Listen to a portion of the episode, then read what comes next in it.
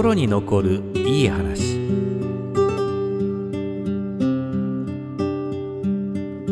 子供育てた大人の目。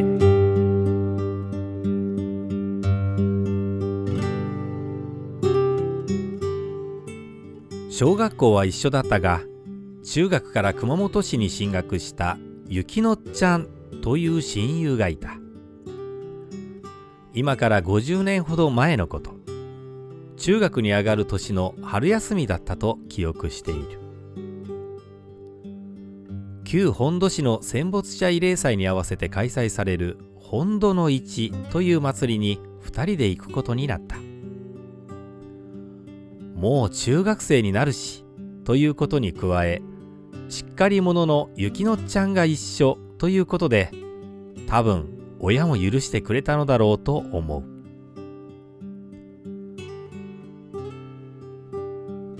本土の町についてワクワクしながら諏訪神社近くの会場を回った。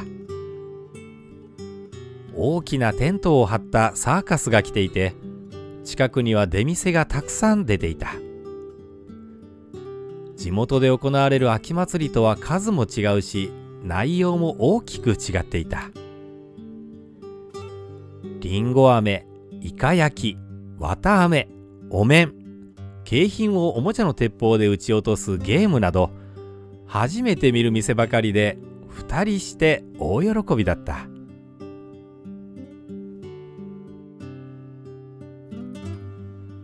夕方帰りのバスの時刻になったので中央バス停に行った。そこでバス代を見て唖然となった。確実に足りない。二人とも青くなった。公衆電話なんてない。車も今のように頻繁に通っているわけでもない。話し合った結果バス代が足りるところまで歩こうということになった。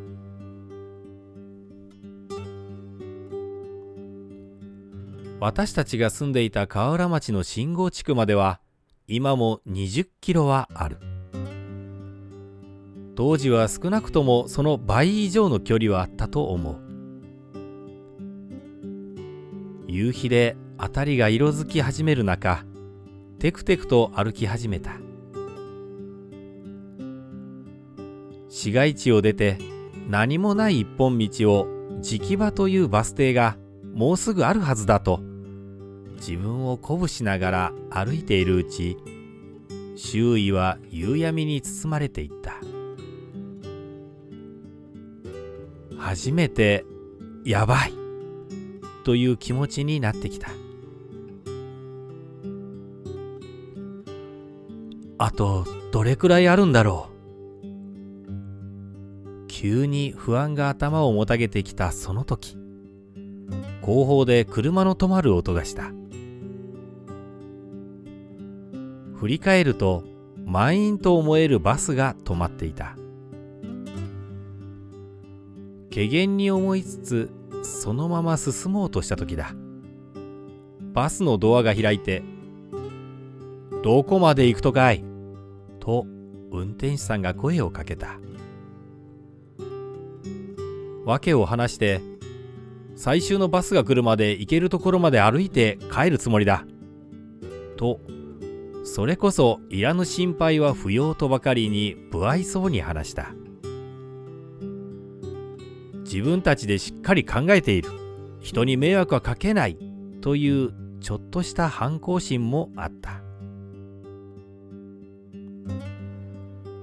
すると運転手さんが「乗れ!」と言った。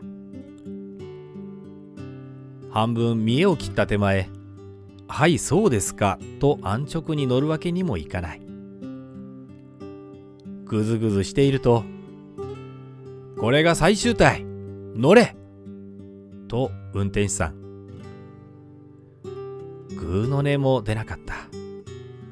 そして罰の悪さを抱えつつバスに乗り込んだ。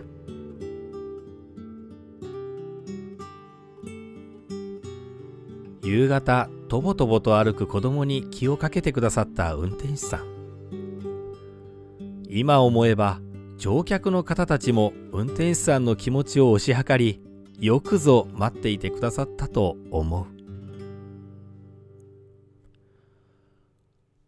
そういえば妹を泣かせた時酒をおろしに隣の店に来ていた酒屋さんに「妹を泣かすな!」と叱られたことがある。なんで関係のない人がと一瞬戸惑ったがすぐに自分の間違いに気がついた。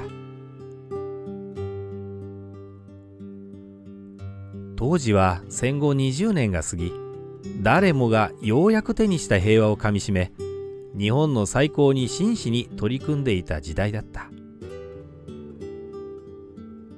厳しいけれど寛大なあの運転手さんや酒屋さんのような大人の目が私たちを育ててくれたのだと今改めて感謝している。